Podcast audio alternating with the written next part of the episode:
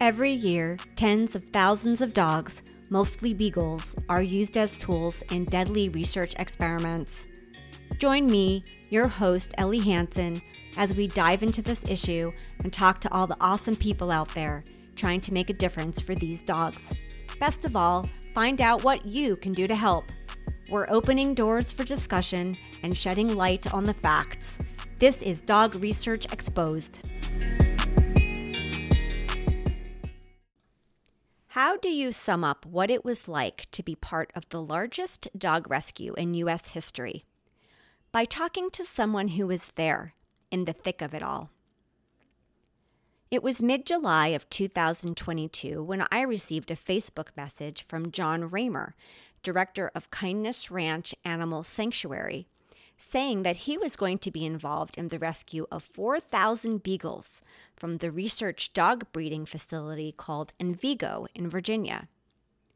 Just a few months earlier, at a beagle reunion event he and I both attended, we had talked about the very real possibility of a rescue happening one day involving thousands of dogs and what that would entail. I got chills just thinking about it. Looking back now, it was almost like a premonition. The Envigo Beagles historic rescue was a happy ending to what could have been the very opposite. All of these dogs were destined for a life of cruel and painful experimentation and certain death in research laboratories around the world. An undercover investigation by PETA revealed horrific conditions inside this massive dog breeding operation. I still shudder every time I hear about the undercover investigators' documented abuses of the dogs and puppies inside Envigo, which filled 264 typed pages. I remember following the news reports as the Beagle's fate was being decided in U.S. federal court. I would run into my husband's home office every day with reports and goosebumps it was like a real life suspense movie playing out before me. Then, when the freedom and rescue of all the beagles became finalized, as the rescue photos began to surface in the media, I felt a strange mixture of joy and pain. Joy, because these dogs were rescued and were now safe. Pain, because I knew how many research dogs never get this lucky. Something I have been really wondering as I look through all the photos and the videos of the Envigo beagles being rescued is what went on behind the scenes. This beagle rescue was cloaked in secrecy. It was full of drama and intrigue from start to finish. Almost no one was allowed to see the dogs leave Envigo, not even the news cameras or reporters. But I knew a guy. John Ramer of Kindness Ranch was one of the few people who were allowed onto Envigo's property, and he takes us step by step through his personal journey to help rescue the Envigo Beagles in this exclusive episode of Dog Research Exposed.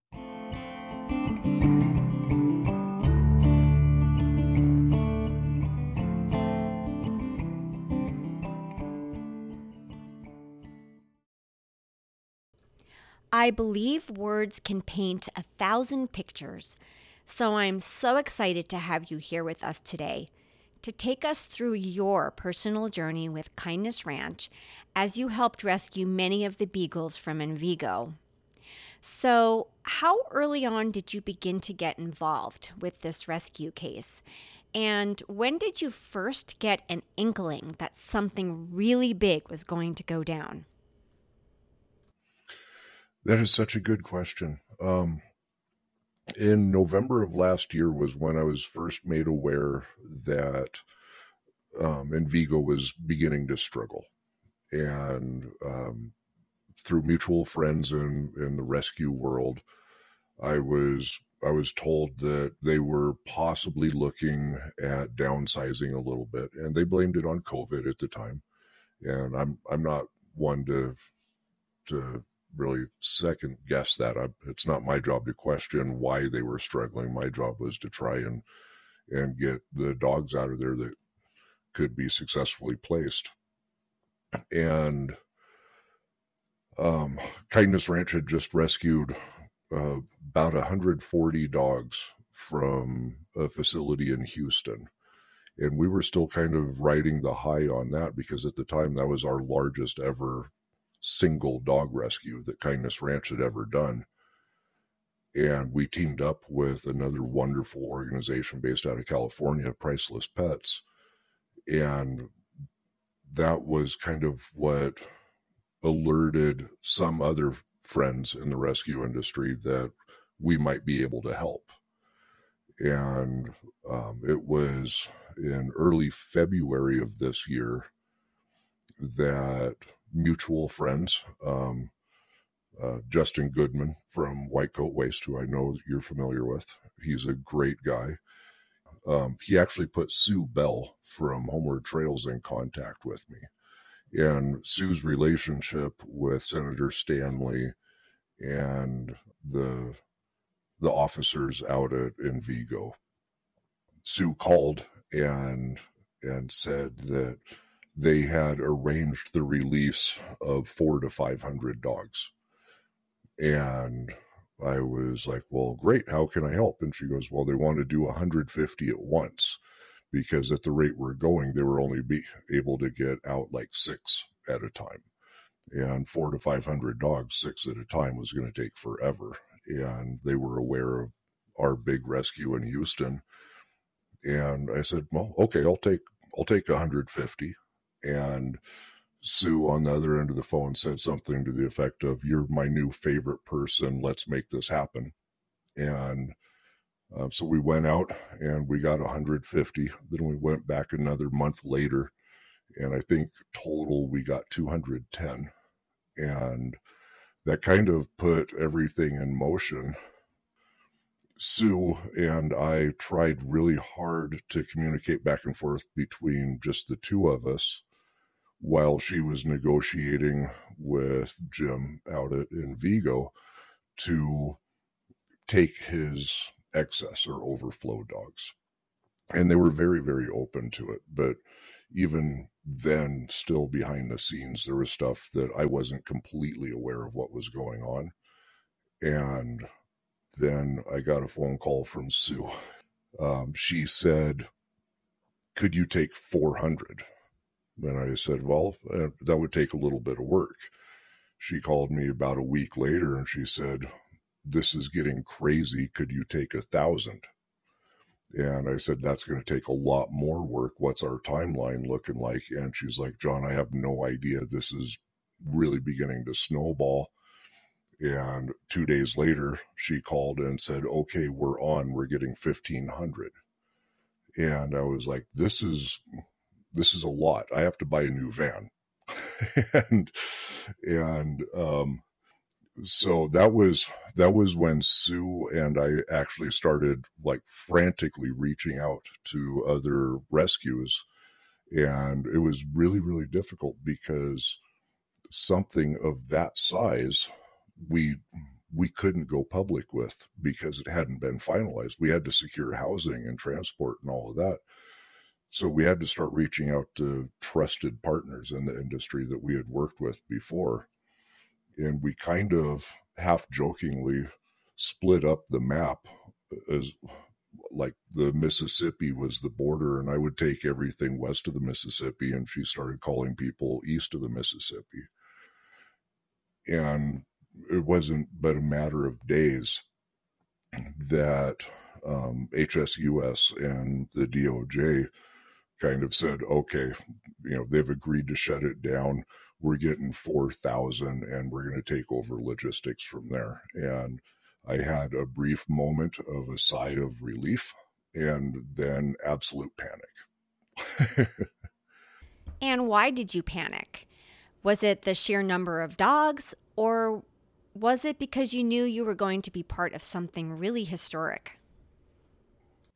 It, it was it was a combination of knowing that I was going to be involved but I also knew that it was going to be a, a, huge, huge event in the media. And it was something that we had been working on for months and months and months.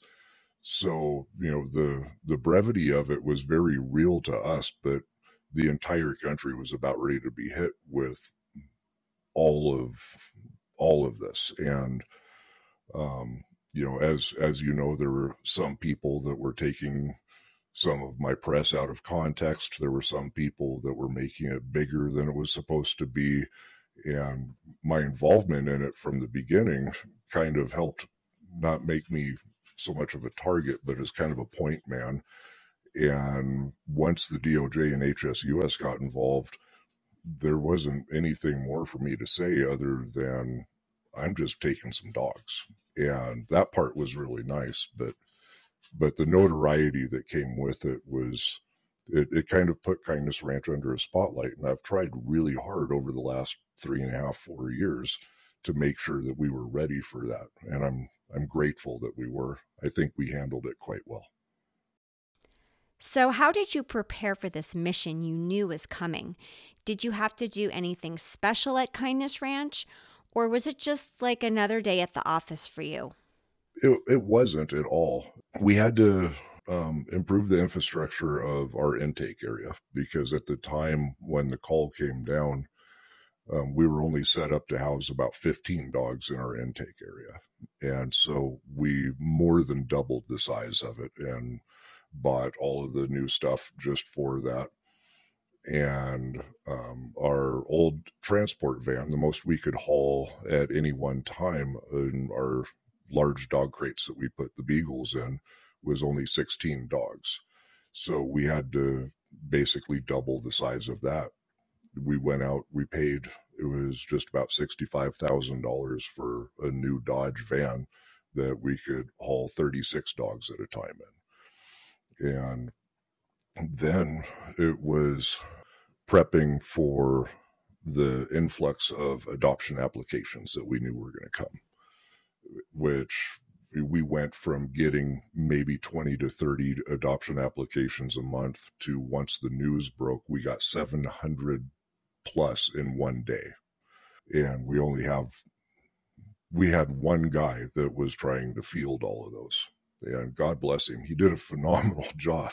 But there was there were some really upset people because you know we didn't know at that point in time how many dogs that we were going to be able to bring out here, and um, I I was very fortunate that Kindness Ranch was in a privileged spot that since we had been on the property before, we had worked with Envigo before and had an existing relationship, that we were one of a small handful of rescues that were able to make multiple trips out there.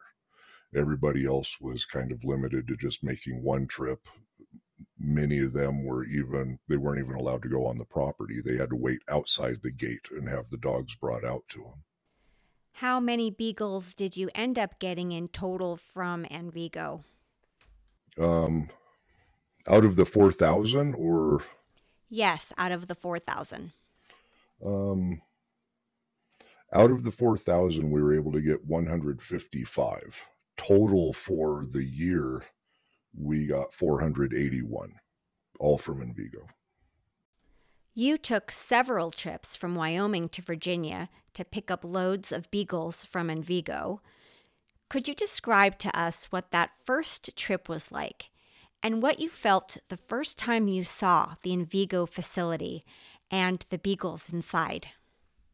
the the drive out my wife and i purposely took a couple extra days just for the brevity of it all to kind of absorb and mentally prepare ourselves. Um, she had never driven across country with a van load of dogs before so she the the joy and and mystery was all quite new for her which was it it was infectious for me as well.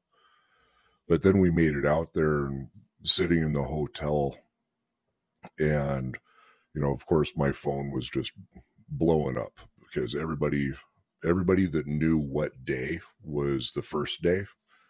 Um, I had press calling and um, other rescue groups were were wanting to meet with me and and like I, I had people asking if I could just take a carload of beagles down the road and drop them off with them and go back and get more. There is like this all, almost like a subculture of sorts that wanted to be involved. And although I'm sure the majority of them, their heart was in the right place, it was also just people wanting to kind of cash in on the celebrity of what was about to, to take place. And then the the morning of, we all got our oh forgive me, I don't remember if it was the night before or the morning of, but we got the location from the DOJ of where we had to go meet prior to going to Envigo. And that was to kind of prevent press from following us out and just kind of our, our secret meeting spot, which ended up being a hotel in Farmville. And we we stood in a parking lot for about 15 20 minutes. We we talked asked our questions signed our slips saying what we would and wouldn't do. They gave us a rundown of what to expect when we got on the property.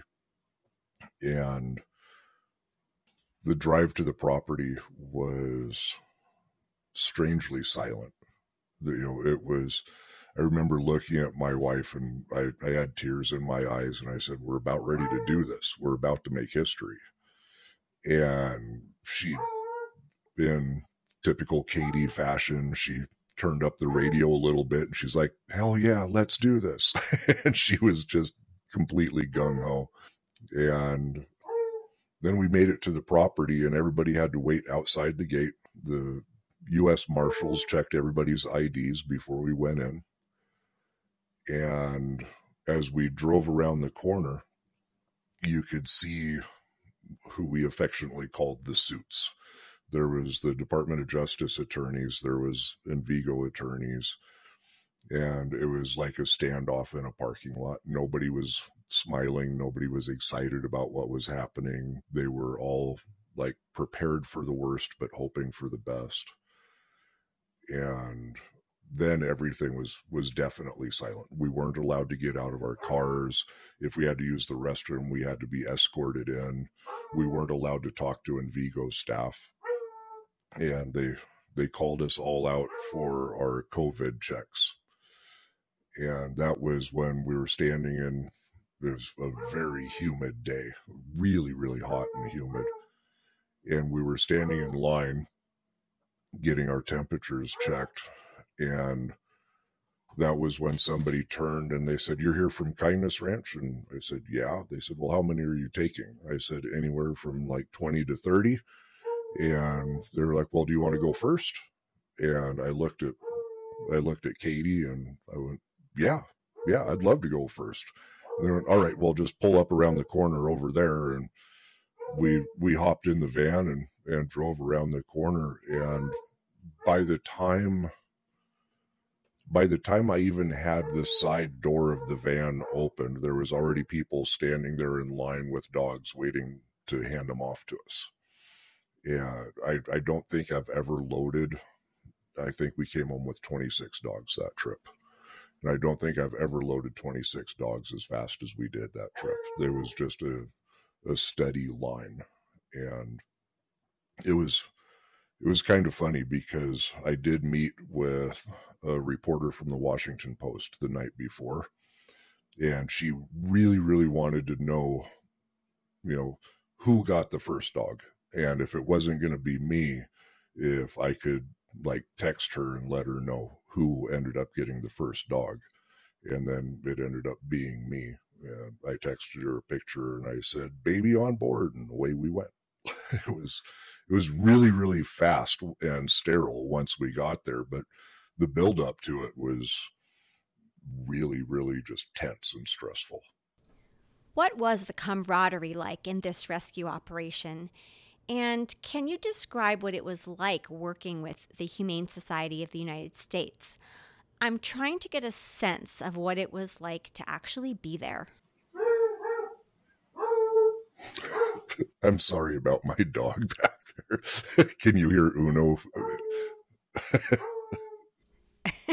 Is that Uno? Well, he's allowed to talk all he wants. I don't care. He's famous after all. he's, trying so hard to get the other dogs to play with him right now.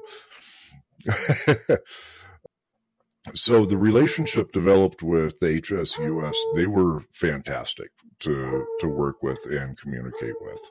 Uh, they were timely to return calls. Um, there were the the biggest stress that I personally faced was from the rescue groups that wanted dogs that were turned down. And it, it wasn't, and I, I don't, I don't know if turned down is the accurate word, but the HSUS decided to not include them for whatever reason. That was way above my pay grade. But there was there's a lot of hurt feelings from other groups, and um, for whatever myriad of reasons, it, it did create some tension with the HSUS because you know if somebody like called and reported kindness ranch and said why are you working with them? and gave them a copy of a usda report from like 10 years ago long before i was ever involved. And you know so I had a couple of phone calls and I said, "Well, have you seen our recent USDA reports? We're we've been at 100% compliant for 3 years now and are just continuing to get better." And they went, "Well, we know, but we have to do this." So there was a little bit of stress involved in that aspect. But every time I went out there and every time somebody needed help or even if I needed help, everybody that was invited to be involved were fantastic people. They were absolutely amazing to work with. And, you know, to help us with our last group of dogs that we got, uh, we hired additional transporters. And um, there were people that had other rescues that just volunteered their time to meet us there and transport dogs all the way to Wyoming for us. It was amazing and it it really did feel like a small neighborhood connected by long driveways, so to speak. You know, we people from all over the country really did come together and work really hard to make this happen. There must have been so many emotions swirling around in everyone's head during this rescue, including yourself. But yet, when you were picking up the dogs from Envigo, you had to leave all emotion out of it. I know all the feelings that would have been going through my head just seeing that facility. And I think it takes a certain kind of strength to kind of hold the emotion back. But for the sake of the dogs, you have to. There, there was always that underlying feeling that, you know, you were, you were definitely and I'm sure all of the staff and the lawyers and the management of Envigo, they felt like the enemy was coming in onto their property, and we felt like we were in enemy territory. But with all that being said, all of the interactions with the people and everything, I never had a negative one. It was set up to where Envigo staff were were kind of kept separate and the Envigo staff would hand off a dog to an HSUS worker who would verify the tattoo, do a quick temperature check, and make sure that the dog was healthy enough to travel. Hand off the dog to me, and I'd put the dog in the van. And it was it was not until after leaving the property that all of the emotions had to come out and there there were several times that that my wife and I would just look at each other and start crying across between happy tears and angry tears and it it made for uh, an adrenaline filled drive all the way back home. It, it was it was really intense and then we would be in the back with all of these dogs and we would we were trying to like clean cages and top off waters and it's really cramped quarters and we're just moments away from just snapping and yelling at each other. And then one of us would grab a dog and start petting it and calm down. And it was it was really fun. You've been part of many research dog rescue operations since you've become the director at Kindness Ranch. How would you say that this experience compared to all of those? Did this feel any different? It felt like there was a purposeful detachment. The facilities that I, I typically rescue animals from, I've developed over time a relationship with these facilities. I, I can call them and I know who to ask for. I, I know who to talk to. I I know what pets they have at home. I know what schools their kids go to. They're they're not friends, but we're friendly. And this this one wasn't like that. Uh, we we didn't see the same faces. We didn't build any relationships or anything like that. It was it was very cold and and sterile in times but at the same time as i just said everybody everybody kind of knew their place what their what their duties were and it, it became kind of a conveyor belt. We knew that we were dealing with with sentient beings. We knew that we were dealing with with lives that were coming out of a really really unfortunate situation and environment. But uh, again it, it the emotions didn't hit until we were off the property because it it was just such a a machine. So we've been talking mostly about human emotion here. And I'm wondering how the dogs you dealt with coped with everything.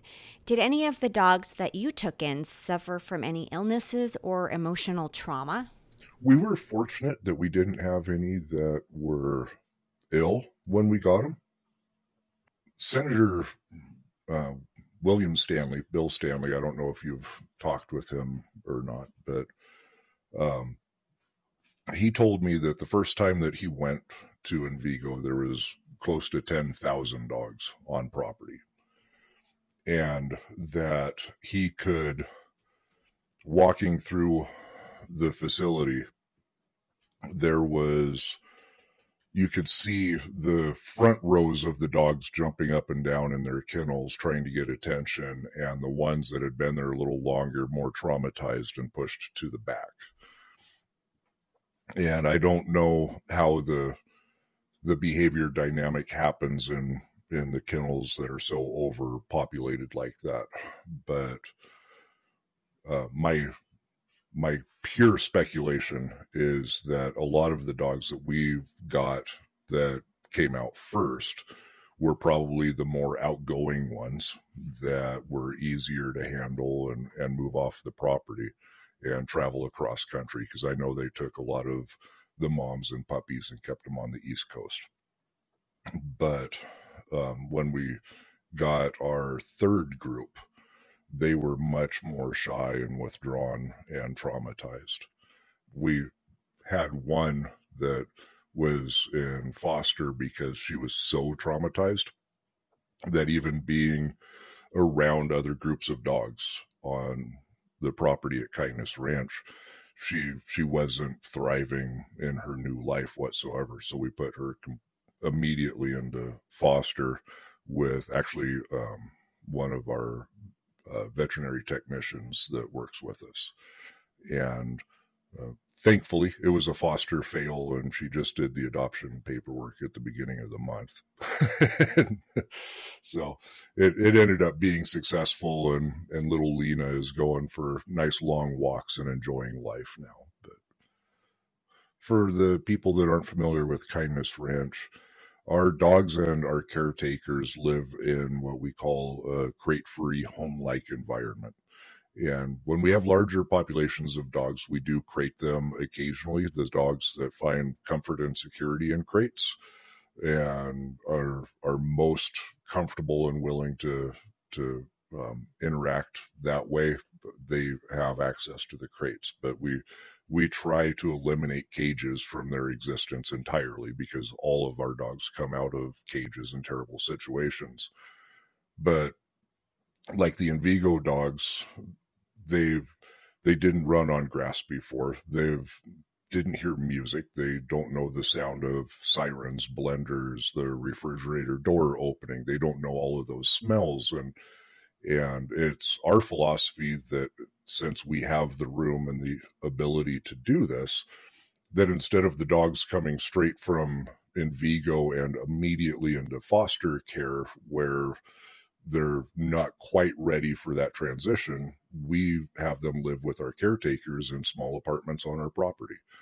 And our caretakers go out in the morning and start making breakfast, brew a cup of coffee, and these dogs be gradually become desensitized to all of these new experiences. And some dogs, it takes them six months to a year to really become desensitized to all of that. And some never do. But our caretakers spend so much time with these dogs and learn their personalities so much that it allows us to really, really narrow down what type of home that these dogs should be going into. I've seen in a number of the foster groups and Envigo rescue groups on Facebook that some of these people have taken these dogs in. they've had them for a couple of months now and they're just at their wits end because the dog may not have been ready for that immediate shock to to its poor little brain and coping with all of that. These dogs never were taught these coping skills. The only life they knew was fighting for food and attention and now they're showered with both. And on top of that, they have dog doors. They have other dogs that they've never met before. The sound of big thumping stereos driving by their house at all hours of the night. And there's a lot of sensory overload there. And that can result in, I don't want to say failed adoptions, but but people adopting these dogs with the greatest of intentions, but just not being fully prepared for the the rehabilitation that's required. So that's where Kindness Ranch, we're not in a hurry to adopt out our dogs. They can stay with us as long as required to be able to successfully place them in a home. Let's talk about Uno, who has already been so kind as to introduce himself. You adopted Uno, the very first beagle out of Envigo, and that's a pretty special milestone. What was it about Uno that you connected with? I mean, you weren't looking to adopt a dog that day or even during this rescue. No, no, not at all. You know, it was kind of funny. I, as I said, I had met with the Washington Post reporter, Lizzie, the night before. And she she really wanted to make it a point that she knew who got the very first dog. And as luck would have it, it, it was us.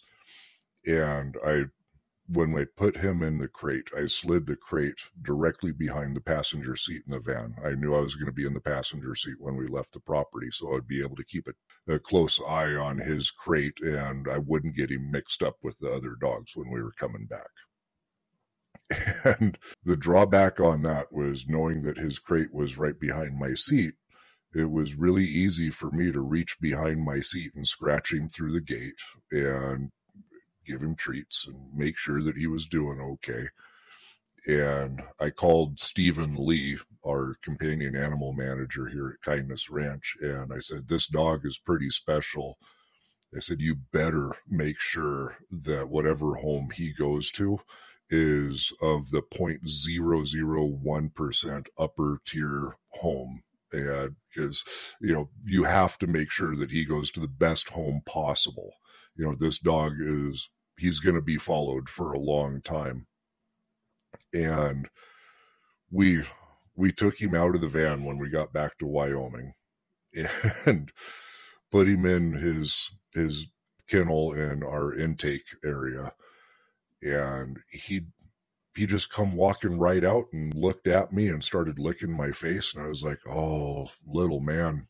Oh man." I was was like, okay, you know, you you've got to stay in here and you know get your get your medical checks. We'll we'll see how this goes in about five days.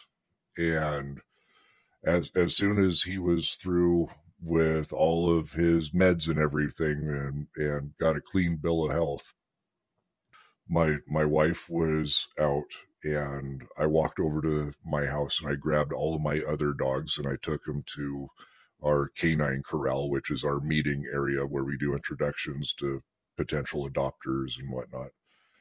and I I called Steven and I asked him to bring Uno out, and it was it was like he had always been my dog, and all of the other dogs took to him immediately, and I, I just took him home.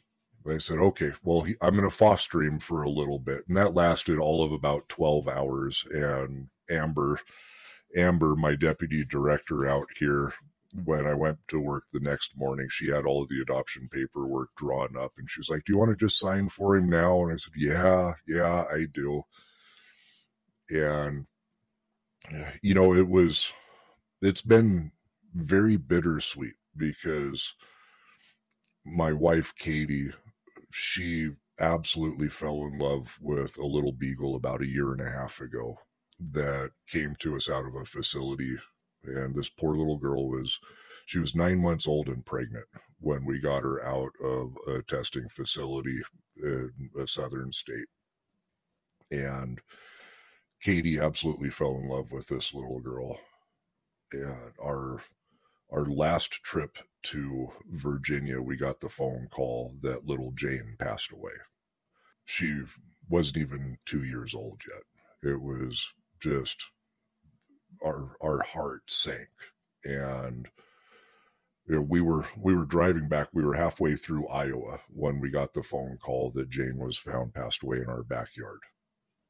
And the entire staff at kindness ranch just dropped everything they were doing and and they knew that we were going to be back in less than 12 hours with a group of dogs and we we agreed that we weren't going to talk about it as we were unloading the dogs because it was supposed to be a happy day.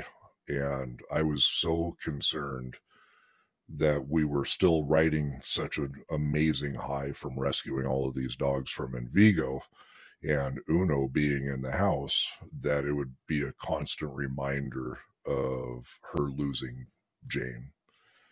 And it was, I didn't want her to knowingly or not build up any resentment to the new dog in the house when she had just lost hers. And it's amazing because she is more attached with Uno now than I think that she ever dreamt that she could be. I'll wake up in the morning and she's not snuggled next to me. She's snuggled next to Uno, rubbing his belly, and, and it's it's amazing. So Uno was like a gift, maybe, when you needed one most. I think so. I, I think so. It was it was the universe's way of putting all of the pieces in place, and I I don't know what it is about Uno that allows him to have adjusted to a new life so amazingly well. And it wasn't overnight by any means but there was always this like spark of curiosity in his eyes. And you know if if you look at the media on or the social media for kindness ranch you see uno riding around with me in a side by side you see him riding around in a tractor with me or in the truck. Um, we just posted a picture. We were having a managers meeting in the office a couple of days ago, and Uno was standing on his back legs with his nose up on my office desk, staring at people. and he's, we took him to a fundraiser, at, eh, literally in the middle of downtown Denver, Colorado, and he was surrounded by thousands of people that were wanting selfies with him, and he just absolutely loved all of the attention now, if there was a dog like Jane, for example, we took Jane to a legislative summit in Denver before she passed. And uh, we could only be there for about an hour, hour and a half before she got too overwhelmed with all of the stimulus. And we, we ended up having to leave early, which there's no problem with. And we decided right then and there that she probably doesn't thrive in those environments. Well, Uno is the exact opposite. And when when you have a dog that really really thrives in meeting new people and experiencing new things and feeling safe and confident in those new environments uh, i i don't want to say we would be doing more harm than good by keeping him from them. But if he loves that stimulation and that enrichment that it provides, he's a fantastic ambassador for Kindness Ranch. And he's like, I refer to him as my proof of concept that dogs can come out of these facilities and continue to have normal lives where they thrive and can really send the message that we should be saving all of these dogs. Yes. And Uno is such a poignant example of that.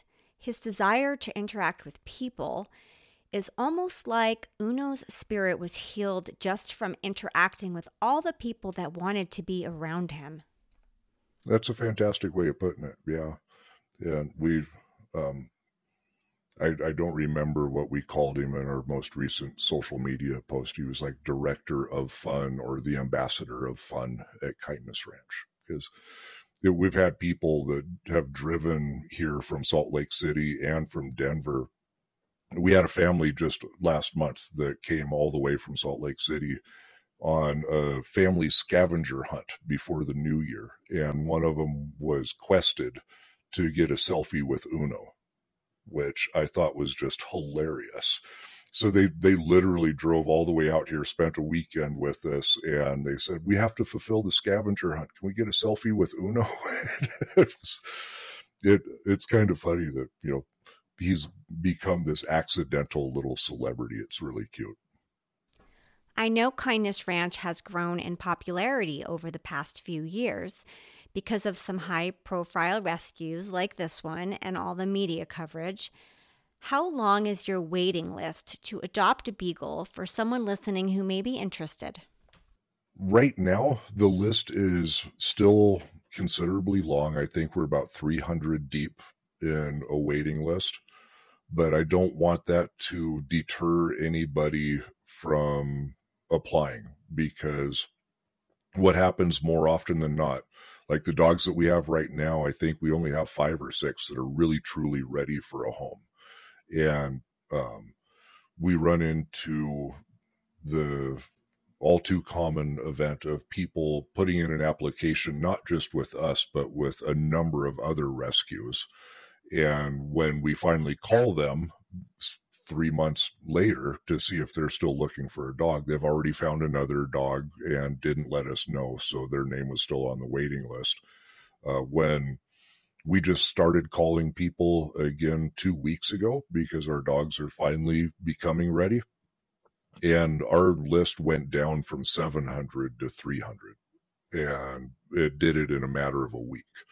So people should absolutely continue to apply email and and constantly ask because if if we know that you're ready and we have a dog that is a good fit we're to the point now that our waiting list becomes more of a first come first serve. We'll just call and the first people that can show up can can come on out and we'll introduce you to your new family member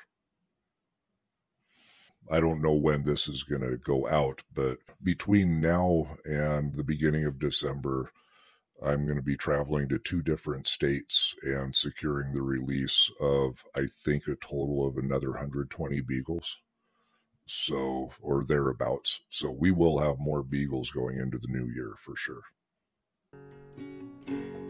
This podcast episode is dedicated to sweet little Jane the Beagle. Your life on earth was brief, but in the end filled to the brim with love.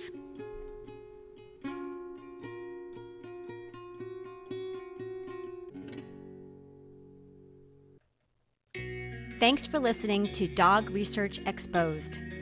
Check out our website at www.dogresearchexposed.com for more resources and actions you can take to help dogs in research laboratories today.